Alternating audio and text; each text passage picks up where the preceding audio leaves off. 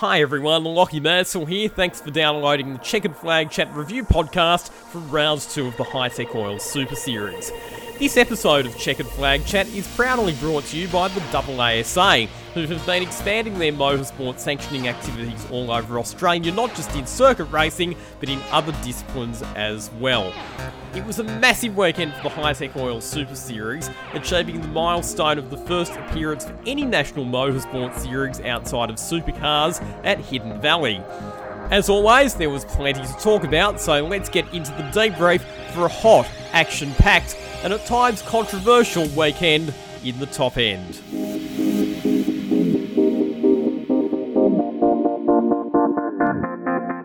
To review all of the action from Hidden Valley, it's a very big welcome back to the host for the Hi-Tec Oil Super Series TV coverage, Matt Cavanagh. How are you going, Matt? Mate, I'm absolutely fantastic. I'm recovering from last weekend, and how fantastic was it to be up in Darwin, Northern Territory? It was hot, but uh, we're recuperating at home and getting ready for the next round already.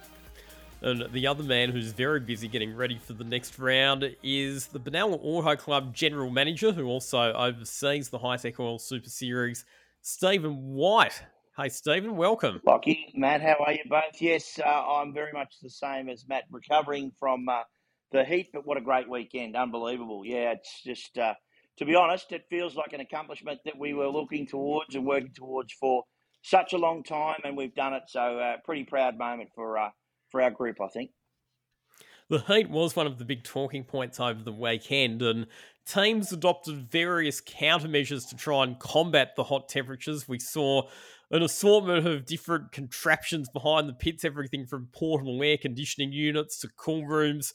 So, one team, which was the Steve and Michael Coulter father and son team even had an inflatable swimming pool. The problem with that was that because it was so hot, by the end of each day, it was more like a hot bath. So I saw that each morning they would get to the track, they would empty the water out, they would refill it, and uh, and go from there. But that was very uh, entertaining to see the different methods that teams were using to try and beat the heat.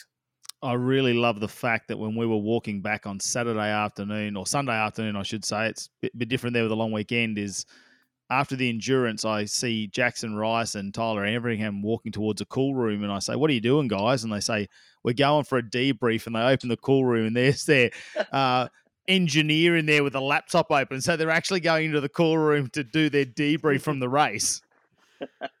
how how awesome! I mean, look, uh, some of the other drivers were talking about the the significance of a cool suit. And um, guys like Brad Gardner, etc., were concerned and worried. You know, they didn't have a cool suit, but a lot of them did.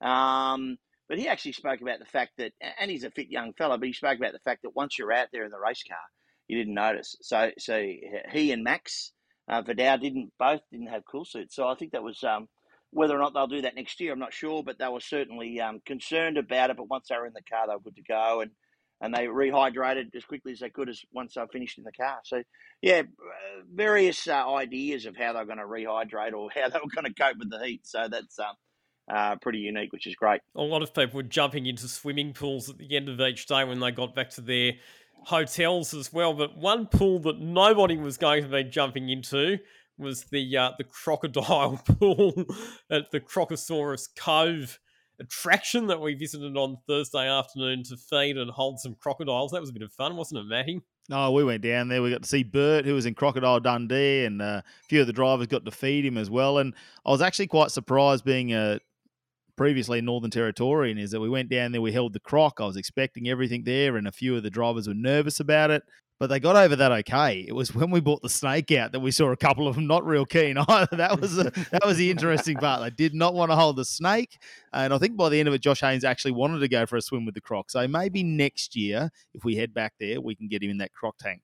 The snake was, uh, I think Nathan Herne had it wrapped around his neck at one stage, and it was, I think, only after that that he actually asked the um, the zookeeper or, or how you would describe the, the guy that was leading us around if the snake was actually venomous. I would have wanted to know the answer to that question before going anywhere near it. Look, Brad Gartner was one that did not want to touch it. He was definitely, we got him to in the end, but he was very nervous about it. I think one of the things overall, though, so we did the crocodile tour. Some of the guys did a fishing tour as well. On Thursday night at Mindil Markets, we had the cars on display, and we did a Q and A session with the drivers. Overall, it seems like the hospitality from the Northern Territory community was, you know, really warm and friendly and welcoming. How did you find things, Stephen? Oh, look, I, I exactly right. I mean, we were very much welcomed with open arms, and everybody was very keen to see what this was all about. I suppose the biggest thing with our series is that, uh, you know, the, the obvious comparisons to other series that, you know, may or may not turn up in the Darwin with now two door cars. And, um, you know, we obviously have the comparison of large race meetings and, and we've all spoken about the various things around Speedway and Chariots of Thunder, etc., etc., that they do up there, drag racing, etc. So it was a unique and a new uh, experience and people wanted to see what it was all about. So the thirst for information was interesting, uh, and but we were welcomed with you know nobody could do you know people couldn't do enough for us really to be honest. And uh, I, when I was talking to some of the other guys that were travelling, as well as obviously the TA two guys, but some of the other categories, they were so impressed with the welcome and and and if you like the hospitality and camaraderie that was amongst all of the competitors because they just wanted to see something you know new and and and enjoy other people in you know competing in motorsport at, at Hidden Valley. So that, along with um, you know accommodation houses and various other eateries and, and, and even suppliers to the track, uh, I just found it. You know, it was it was actually very much a, a, pleasant experience to make sure that people um, or we were receiving people's um, you know support around what we were trying to do there, which was great. The event ran with obviously a very high level of support on the ground from NAMSC, the North Australian Motorsport Club, and we saw a lot of local competitors running, particularly in the combined sedans and in the Excels. What was the response to the event like from those local drivers and teams? Yeah, so obviously those guys, uh, you know, get to run uh, their four or five race meetings a year. NAMSC itself, so North Australian Motorsports Club, were we're really our facilitator of officials um, and people on the ground. But but the again the enthusiasm around their membership group uh, led to some of their members obviously running in the in their local category. So NT Excels and obviously uh, uh, combined sedans, which had you know a bit of a mixture of everything. Commodore Cups obviously still a thing up there, and and certainly a category that even people like Marcus Zukanovic was pretty keen to see what those cars were still doing up there. I think you'll find that again the club itself was very keen to assist, and we we couldn't have done it without them. We, we literally the the whole process, the whole program was put together based on the fact that Hi-Tec Oil Super Series is sanctioned by AASA. AASA is growing. We wanted to continue to put our footprint in in the Northern Territory, and we're working with NAMSC as well as other clubs, you know, to, to help facilitate race meetings and, and, and events up there. So it absolutely made sense for us. And I did know you spoke about the Mindil markets, which we got there a bit later in the evening because earlier in the evening we were doing some, you know, discussion and training and information with officials that were going to help for the weekend. So it was pretty much a, a if you like, encompassed various reasons as to why we did this. And and the NAMSC officials were fantastic, uh, new to them, um, and we're giving them an opportunity to, to have a go at a national a national series outside of potentially even the hope of them doing say a supercars event.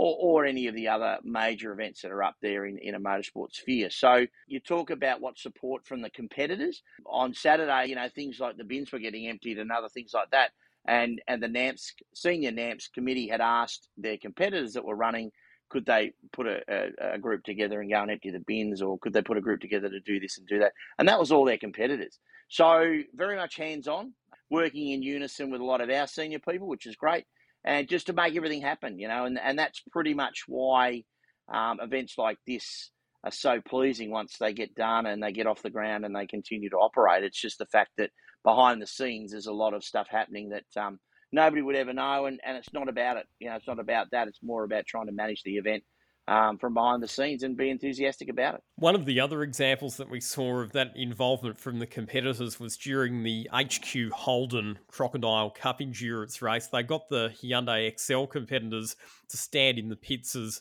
pit lane observers and make sure that the HQ guys were completing their pit stops correctly. Yeah, absolutely. And and again, same same thing. You know, that was that was put forward by uh, some of the senior members of NAMSC. Can you do this? And they were all enthusiastic in doing it. And and it was just again, I suppose it was all you know, uh, one for all and all for one, really. And and a lot of the stuff around the circuit, uh, to me, was quite pleasing from our point of view. We're involved in everything and as, do as much as you can. And and uh, uh, at one point there, we were delivering lunches. At one point there, we were in a recovery ute, and you got to see those those guys and girls and how enthusiastic they were around what they were seeing. And and to be honest, I don't think any of them stopped talking about TA2, how impressive they were, and they hadn't seen them. You know, they just hadn't seen them before. So to see them there and their enthusiasm around wanting to be around them.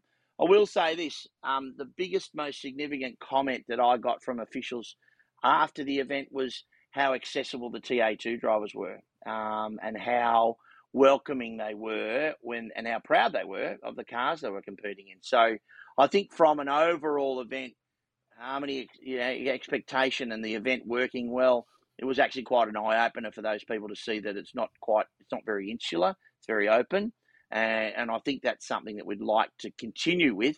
That theme is accessibility, you know, and, and I think on our website, our our mantra is pure is pure racing, and that's what it's all about. So moving forward, then, Stephen, what do you say is the future prospects for the Hi-Tec Oil Super Series at Hidden Valley, and do you see a way of like obviously we had TA2 there on the weekend, which was a headline national category, but for all of the other categories, the bulk of competitors were locals. If we're going to have more Hi-Tec Oil Super Series events at Hidden Valley in, in future seasons, how do we get other national categories like Mazda RX8 Cup or Legend Cars or more interstate competitors from Super TT to make the trek up to Darwin? Look, to to make this event work, for us and obviously have other categories go there. And I, I, can certainly assure you that I've had other categories already say to us, hey, that looked great. We want to be there. How do we get there? How do we do this? Uh, we're obviously going to need support from, from local government. We're going to need support from uh, various, you know, I suppose, uh, sectors of the of the Northern Territory management as far as the circuit goes, and also then, you know, working with NAMSC as well again. But significantly, one year down, we've learned a lot about making sure how we can get cars there. We've learned a lot about how to manage the event there.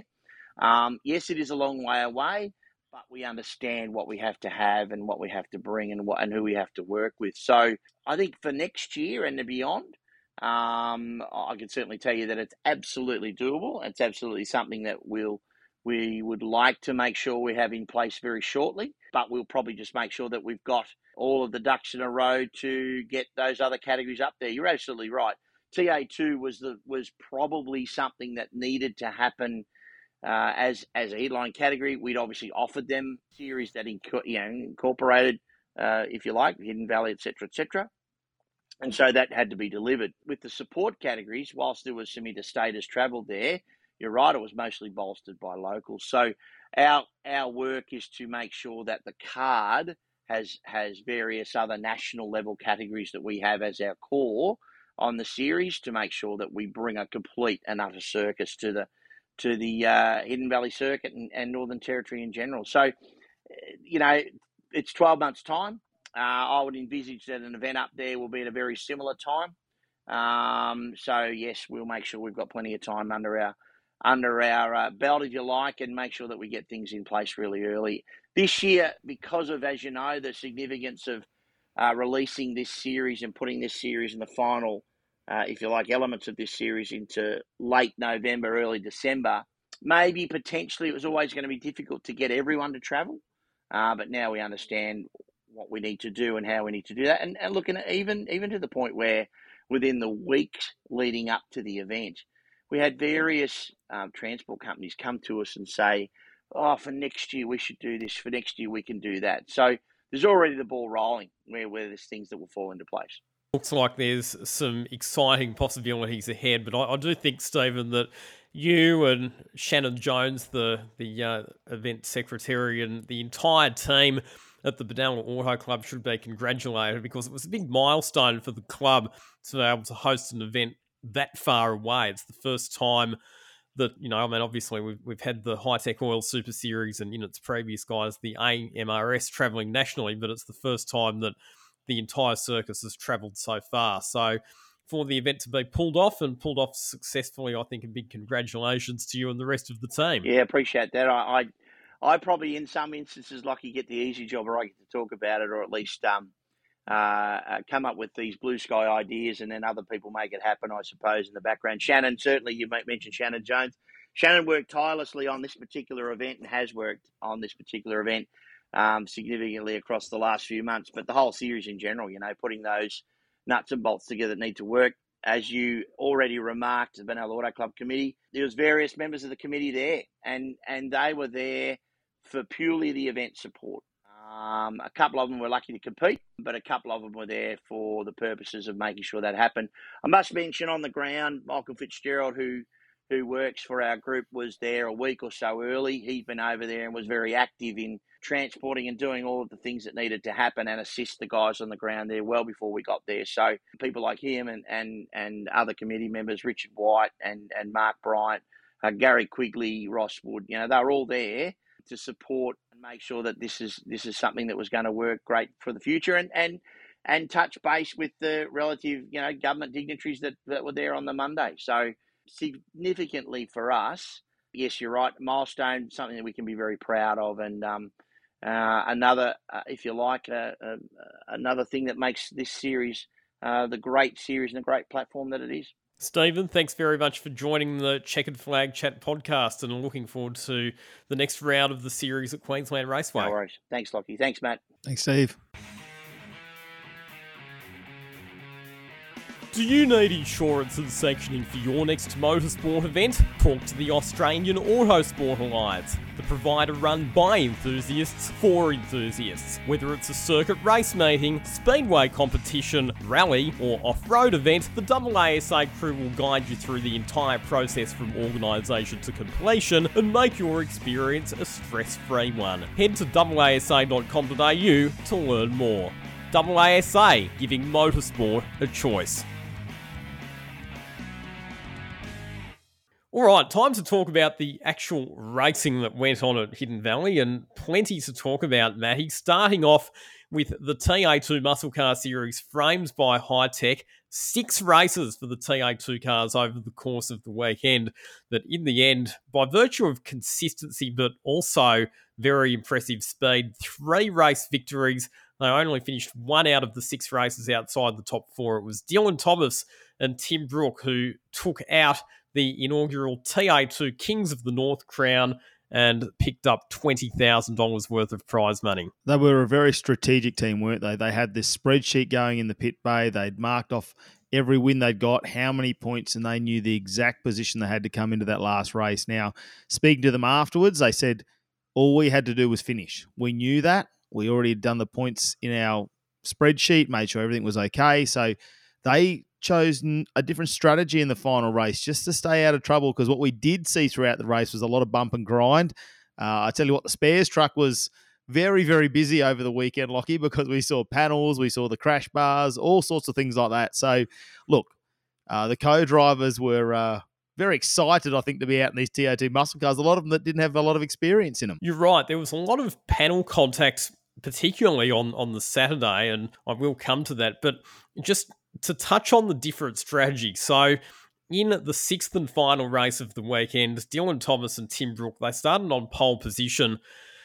They chose not to pit under a safety car period where most of the rest of the field did choose to pit, which meant that they then had to take their compulsory pit stop under green flag conditions, which put them well back in the field and it actually dropped them a lap down. Now, like you said, they'd done the number crunching. They worked out that all they had to do was finish the race. So they took a, a very conservative option to to stay out and, and pit later than everybody else. And Dylan Thomas explained that to me at the end of the race. But I'm just wondering if that was actually the smartest call. I get that they were focused on the 20 grand, but it drops them outside the top 10, that decision not to pin under safety car.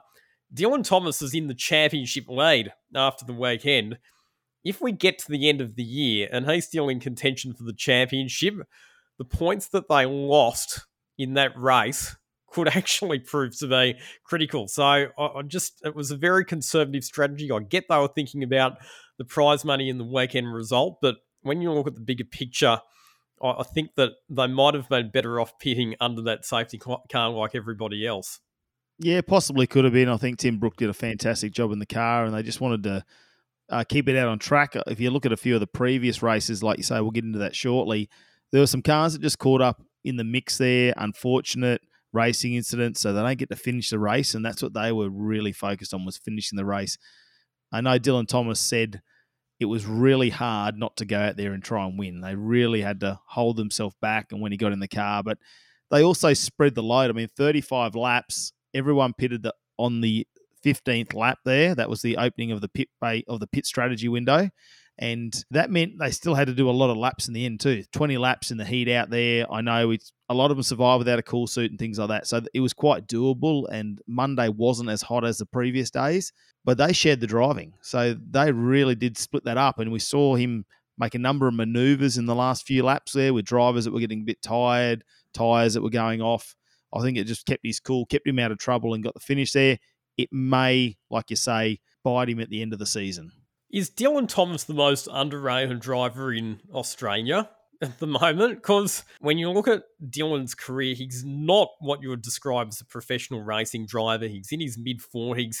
He's never raced professionally. It's always been recreationally and, and for fun. But check out this list of categories that he's won races in Formula V, New South Wales Production Touring Cars, the Australian Production Car Championship, the Toyota 86 Series, Porsche Carrera Cup, and now TA2. I mean, that's to win races in that number of categories. That that's that's a list there that would be the envy of a lot of professional racing drivers, let alone an amateur driver like Dylan.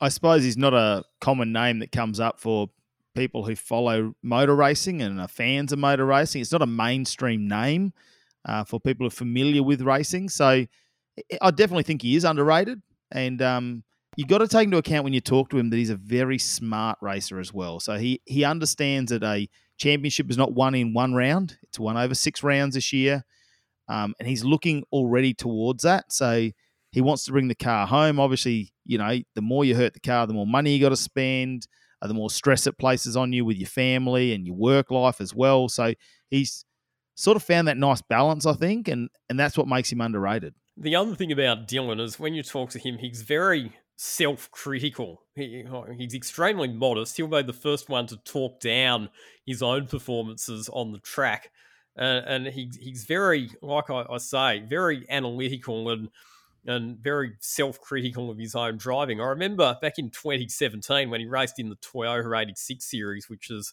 one of the, the most competitive national categories that we've got here in Australia and a breeding ground for a lot of drivers who've progressed to, to very top level of motorsport in supercars.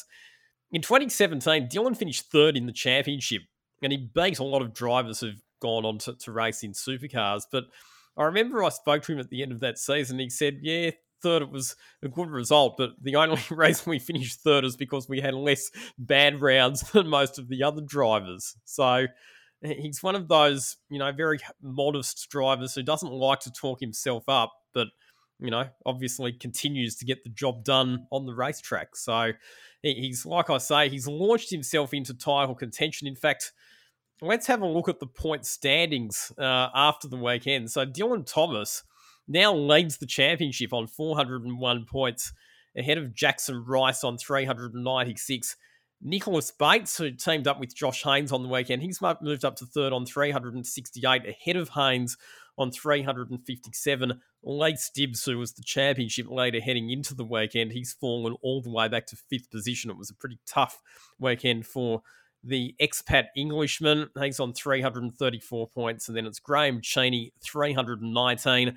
Michael Coulter, 318. Hayden Jackson, 299. Christopher Formosa, 278. And Brad Garton, 273 points, rounding out the top 10. So all of a sudden, Dylan Thomas, not only is he a championship contender, he's now the championship leader after the first two rounds. Yeah, again, I think after round one, there was a few names in there, like Leigh Stibbs, where at the start of the season probably wasn't hyped up and came out of round one leading the championship. Dylan Thomas, the name was mentioned. It was sort of sitting there in the background, but he's just so analytical, like you say, and he's strategic in what he does. He's definitely a title contender here in 2023 in the Hi-Tec Oil Super Series. So it'll be interesting to see how he goes. Imagine what he'd be like to have as a co-driver in the in uh, something like Bathurst. I reckon he'd be a great person. Yeah, I, I, think by his own admission, he's probably a bit past the stage of a Bathurst 1000 co-drive. We've definitely seen him in the other Bathurst endurance races, the 12 hour and the six hour, but he's one of those drivers where you, you kind of ask the question if he'd started when he was a bit younger could he have made it all the way to the top level? And, and the answer to that question, I think, is, is quite possibly yes. Uh, let's talk about some of the other results from the races. So, in the two driver A sprint races, it was Nathan Herne who came back from America for a one off drive in TA2, who won both of the driver A sprint races. The driver B sprint races went to Timmy Brook. Uh, and then the final race of the weekend, as a result of that alternate pit strategy for Thomas and Brook. It ended up going to the, the Mark Crutcher and Jordan Cox entry. It was a stunning charge to the front of the field by Jordan Cox at the end of that final race. And we've seen Jordan's prowess in front wheel drive cars, including improved production and also TCR, but he demonstrated on the weekend that he can drive a rear wheel drive car all right as well. Well, is there anything he can't drive really with Jordan Cox? He was super impressive on the weekend. I know there was a couple of little incidents there where he copped a penalty in, in one of the races, but how fast was he? And it was a bit surprising when we were up there commentating live as well because they come in for the pit strategy. Uh, he'd been with Crutcher, they were sort of midfield, and, and all of a sudden, as people came in, he just made his way lap after lap, just gained another position, another position, and all of a sudden he's out in front. And he really dominated once he got out in clean air. He, he gelled with the car. I think he enjoyed it. Like he was really happy when we saw him after the races, and he was having a good time driving the TA2. So wouldn't it be great to see him get a ride next year? In a full time capacity, it, it, certainly would. And it was just unfortunate for he and Mark Crutcher that they didn't finish the first of the twin driver races because they got caught up in an accident with Andrew Fisher at the safety car restart, which uh, actually triggered a red flag in that race as well. So that was one of numerous incidents that occurred over the weekend. A couple of others that I want to get your thoughts on, Matty. So in that first of the twin driver races, on the last lap, we saw a collision between Tim Brook and Paul Manuel, the New Zealander who was driving alongside Nathan Herne in turn number one. That resulted in Manuel spinning off the track. After the race, both Paul Manuel and Nathan Herne were pretty upset at how things played out, but the driving standards observer, Elliot Barber, went over the in car footage, went over the data, and made the decision that it was a racing incident because Paul Manuel moved across in the braking zone. Look, I, don't think Elliot wants to look at a video of any in-car footage for about the next month. I think he reviewed that uh, a thousand times. His eyes were definitely hurting by the end of the weekend. So, yeah, reviewed. He pulled over hard from where we were and the camera angles we had. I think the in-car footage very critical in making that decision, and it wasn't taken lightly. We know how long it took to get that.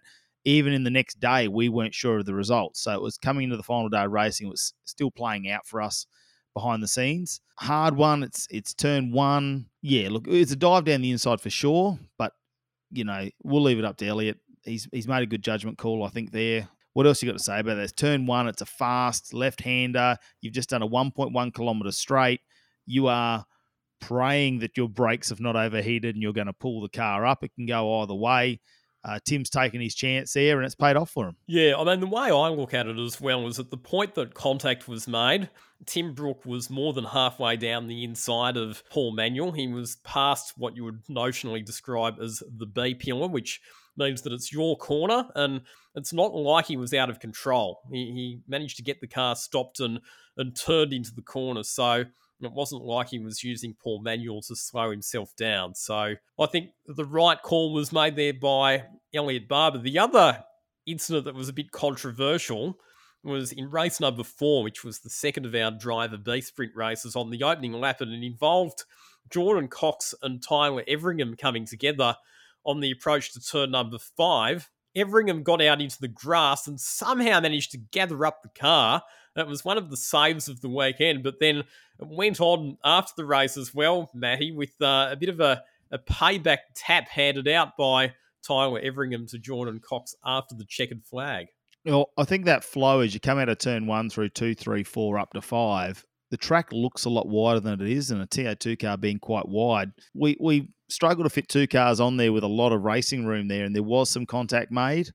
Uh, obviously, Everingham didn't come off the best there between himself and Cox. So, yeah, a bit of frustration, I think, showing. Probably the heat didn't help. You've been in the car, you're hot. It's been a big weekend. Hadn't all gone Rice and Everingham's way all weekend either. So, yeah, he comes around. Jordan Cox spins the car out after the checkered flag, coming out of turn number one.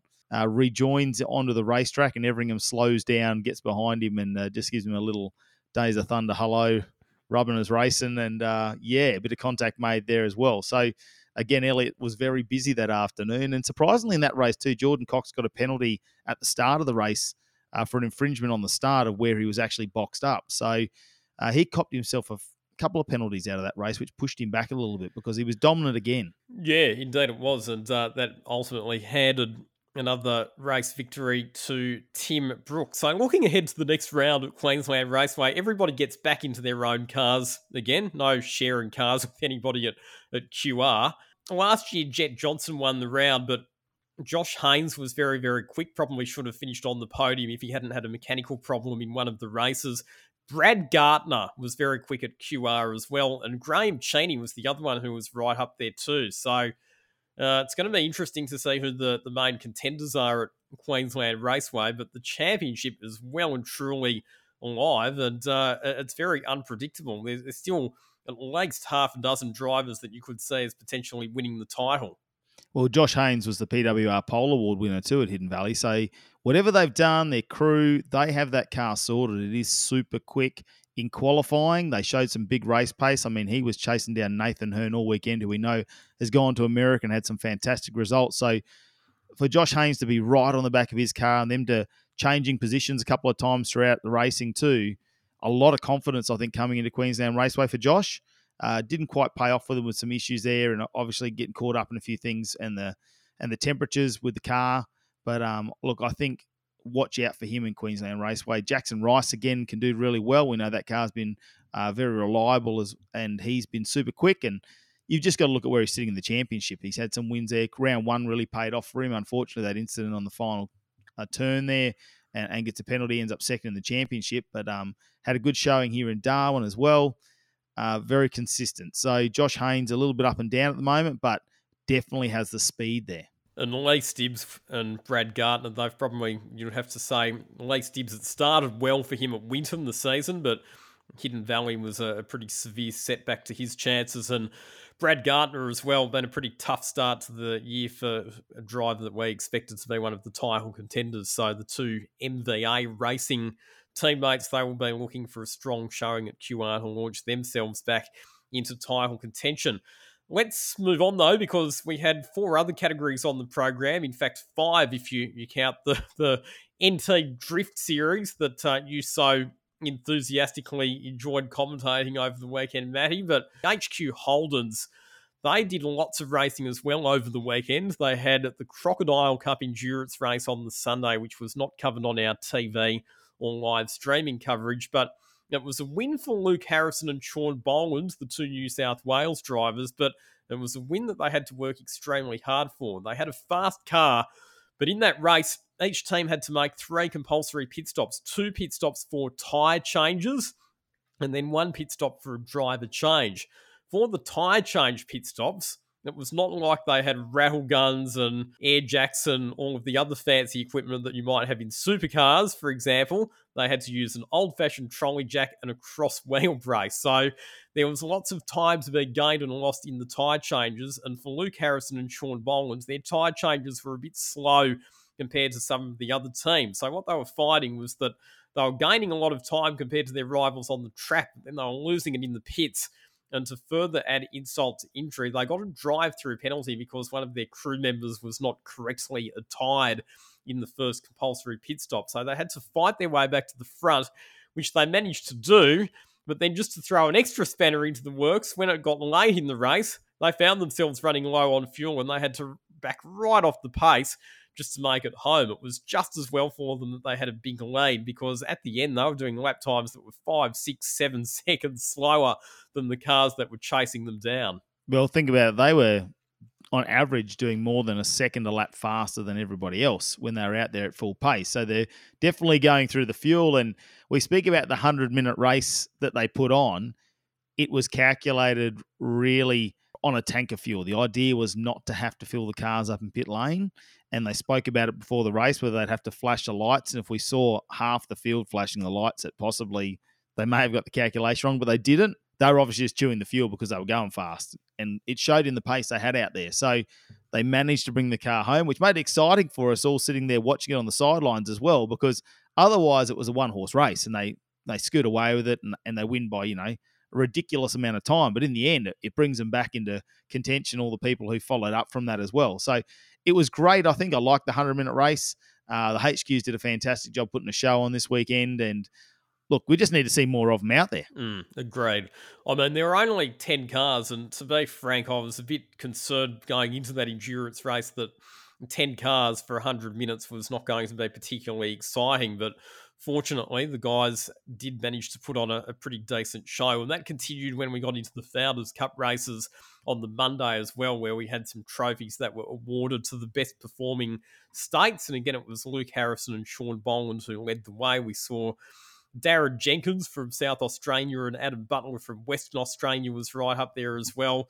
As were Tony Maloney and Rob Braun from Victoria. That race that you and I called on TV on Monday, Matty. It was an absolute cracker. Oh, weren't they changing positions there? And I mean, it, it's not that it was about Harrison and Boland. They were out in front and and they're fairly dominant, I suppose, in those short races. We saw how much pace they had.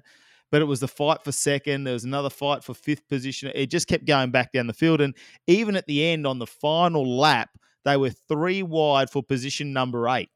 Across the line. So um, it just kept coming. The HQs just kept giving us fantastic racing over the weekend, and it was good to see uh, everybody having someone to race out there. It wasn't, you know, someone just just an open, you know, at 2.9 kilometres at Hidden Valley Raceway, we could have seen every car parked up evenly around the track, and it would have been probably not as spectacular for the viewers. But um, no, we had three races within one. The other category, in fact, the, the two other categories that put on some entertaining racing for us were the combined sedans and the Northern Territory Excel. So the combined sedans was improved production cars, Commodore Cup cars, and we also had the one Australian Super TT Championship car of Michael Ricketts. Now, Tim Playford dominated the weekend in his Mazda 808 but the standout driver of for mine was Michael Ricketts. I think coming into the weekend, we all expected that his Pulsar was going to get blown away by the V8s.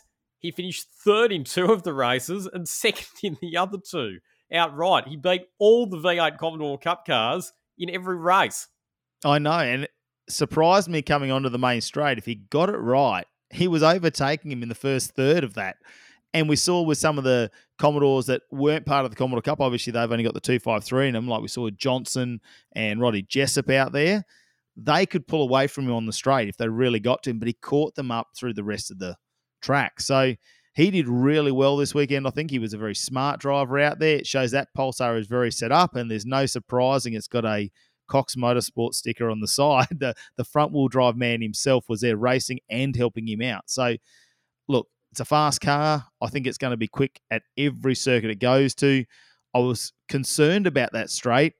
Uh, take that away. Queensland Raceway, my, my, money's on him if you want to go in the under two litre class. Yeah, and he's committed to doing the full Australian Super TT Championship, Michael Ricketts. So we'll look forward to seeing him back on track throughout the rest of the year. Good on him and his wife for making the road trip all the way up to Darwin for the weekend. And then another driver who made the trip all the way up to Darwin was Liam Hall from Victoria. So he went up with his Hyundai Excel and drove really well over the weekend. He took the fight right up to the local boy Zach Hannon, who normally doesn't have a lot of opposition in the Excels in Darwin. Normally he's the the dominant driver. So it was good to see Liam Hall there dicing with Zach Hannon for the race lead throughout the weekend. And again, Zach Hannon, he won all four races, but I'll tell you what, Liam Hall certainly made him work for it. And then we had a, little battle going on in the background there. Tyson Matiazo and Lachlan Son, they were another one who were battling it out for third position throughout the entire weekend in every race as well. Another name that we're used to seeing in the Toyota 86s, it was had an unfortunate DNF there and started off the rear of the field. There was Rossi Johnson in the final race. Now, he is super quick and no matter what he drives. And in the final race, he ended up in fifth position. Um, probably would like to see him up the front a bit more. Like we say, unfortunately, that DNF. And I was actually had my fingers crossed maybe get a ride in a TA2 car because he's another young talent that's based up in the Northern Territory, lives up there, and it was great to see him be part of a national series. And he's going to be back in the Toyota 86 series again this year as well, Rossi Johnson. So, yes, uh, another very talented Northern Territory driver following in the footsteps of Bryce Ford, who is, of course, full time in the supercars. So we turn our attention to the next round at Queensland Raceway. It's going to be combined with the Days of Thunder race meeting. TA2 is back on the program. In fact, you describe Queensland Raceway as the spiritual home of TA2 because that's where it all started with Peter Robinson when he imported the first cars back in 2015. But other categories on the program, we've got some great local Queensland categories, including the Queensland Production Cars, the Queensland Touring Car Championship, replica tours, Queensland Trans Am, which is for the older model Trans Am cars. And it's also going to be the first round for the new Hyundai Excel National Series. And by all reports, it's going to be a massive field for that series as well, with some of the best Excel drivers from all over Australia to battle it out across three rounds for the national title. Look, it's going to be winter. It's not going to be as hot as Darwin. It's definitely going to be warmer than we see down further down the east coast. So I think it's going to be a great venue. It always puts on good racing. Forty-five minutes to the west of Brisbane, so it's not a long way for people to go out and enjoy circuit racing as well. It's a good track, I think, visually, so everyone can see it. Obviously, you can set yourself up around the track. It's going to be some good racing. There's going to be lots of cars. I think, especially the Australian uh, start of the Excel Championship. That's going to be massive on the east coast because we've seen how many we get at a Victorian Championship or a New South Wales Championship or a Queensland Championship. Combine that, I think, with the accessibility of travel, that is going to be massive. It's going to be huge. So that's coming up that Queensland Raceway round on the 3rd and 4th of June. So if you're in Queensland, make sure you get yourself trackside. Otherwise, as with all of the Hi-Tec Oil Super Series rounds this year, you can tune in on Fox Sports, Kayo and SBS. All right, time for the AASA driver who aced it over the weekend at Hidden Valley. Matt, who was your driver who aced it on the weekend? Oh, it's it's hard. Um, I'm going to put a shout out to the Coulters. Unfortunately, we didn't see them in the final race after an incident where they damaged the front left, and that car had to get towed off the track. Uh, but they had in our first endurance race, race number three on Sunday afternoon, 24 lappers, they ended up fourth and that was just some lucky pit stop strategy there with them and some good hard racing. So they're right up there, but I have to give it to Jordan Cox for me. Yeah, there was some penalties there, and he probably missed out on some race wins. Unfortunately, we saw uh, his co-driver Crutcher get taken, well, get in an incident uh, on the restart there, which caused them not to finish that race. That was very unfortunate for them. But I've got to give it to Jordan Cox just to see how quick he was once he got out in front, how he worked through the field, and he's got to be my double ASA driver who aced it at Hidden Valley Raceway. He may not have come away with the round win, but one thing he did come away with was the lap record for the TA2 cars at Hidden Valley. So good choice there, Matty. I think the way that he adapted to the, the TA2 cars was very impressive. My double ASA driver who aced it is Michael Ricketts. I just think that not only the results that he got over the weekend, but the fact that he made the trek all the way up to Darwin, dragging his wife along in the process and driving up there from Young in regional New South Wales in convoy with Ian McAllister and his wife. I think it's it's in the spirit of what the Hi-Tec Oil Super Series is all about. And he grabbed a big bundle of points for the Australian Super TT Championship. He now leads that championship as well, Michael Ricketts. So he gets an A plus for effort, and uh, he definitely aced it on the weekend. Look, we have to have a shout out to all the teams that travelled up there because we know that when we, we travel down the east coast, we're probably a little bit gifted. You can do it in a day or two. It's it's reason I'm going to say reasonably close for racing. And a lot of the time, you don't really go up there to in, to enjoy yourself and have a holiday. You you just get to the racetrack, you race, and you go home and you get back on with life. But I think Darwin, we saw a few of the teams, like you say, they went up there in convoy. They did the tourist things while they were up there. Guys went out, went out on jet ski adventures. They went fishing. Um, they just really soaked in all the atmosphere, especially down at Mindil Beach Market. So I think a big shout out to all the teams that made the trek up there. They made the most of it, and I think they enjoyed a bit of the hospitality that Darwin has to offer. So that is a wrap for round number two of the Hi-Tec Oil Super Series. Thank you for tuning in to this episode of Checkered Flag Chat, which has been proudly brought to you by the AASA. Looking forward to the next round of the Hi-Tec Oil Super Series Queensland Raceway. On behalf of Matt Cavanagh and Stephen Whyte, I'm Lachy Mansell. Thanks for listening. See you next time.